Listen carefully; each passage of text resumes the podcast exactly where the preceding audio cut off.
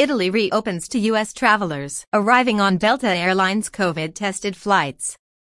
Italy is the fourth European destination Delta will offer to leisure flyers this summer, following Iceland, Greece, and brand new service to Dubrovnik, Croatia.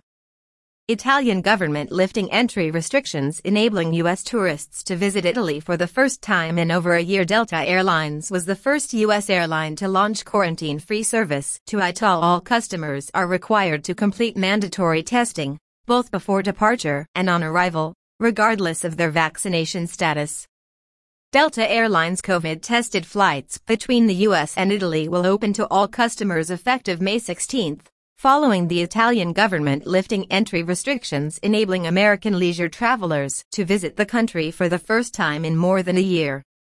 Delta was the first U.S. airline to launch quarantine-free service to Italy, and our COVID-tested flights have proved a viable means to restart international travel safely, said Alain Bellemare, Delta's E.V.P and President International it is encouraging that the Italian government has taken this step forward to reopen the country to leisure travelers from the US on our dedicated protocol flights and further supporting economic recovery from the global pandemic.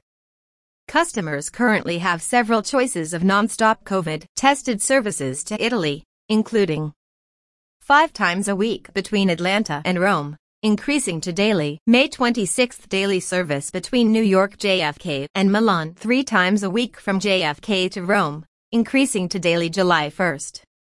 Additionally, Delta will launch three more non-stop routes this summer, New York JFK to Venice beginning July 2nd, as well as Atlanta to Venice and Boston to Rome beginning August 5 making Delta the largest carrier between the US and Italy. All Delta flights to Italy are operated in conjunction with partner Alitalia.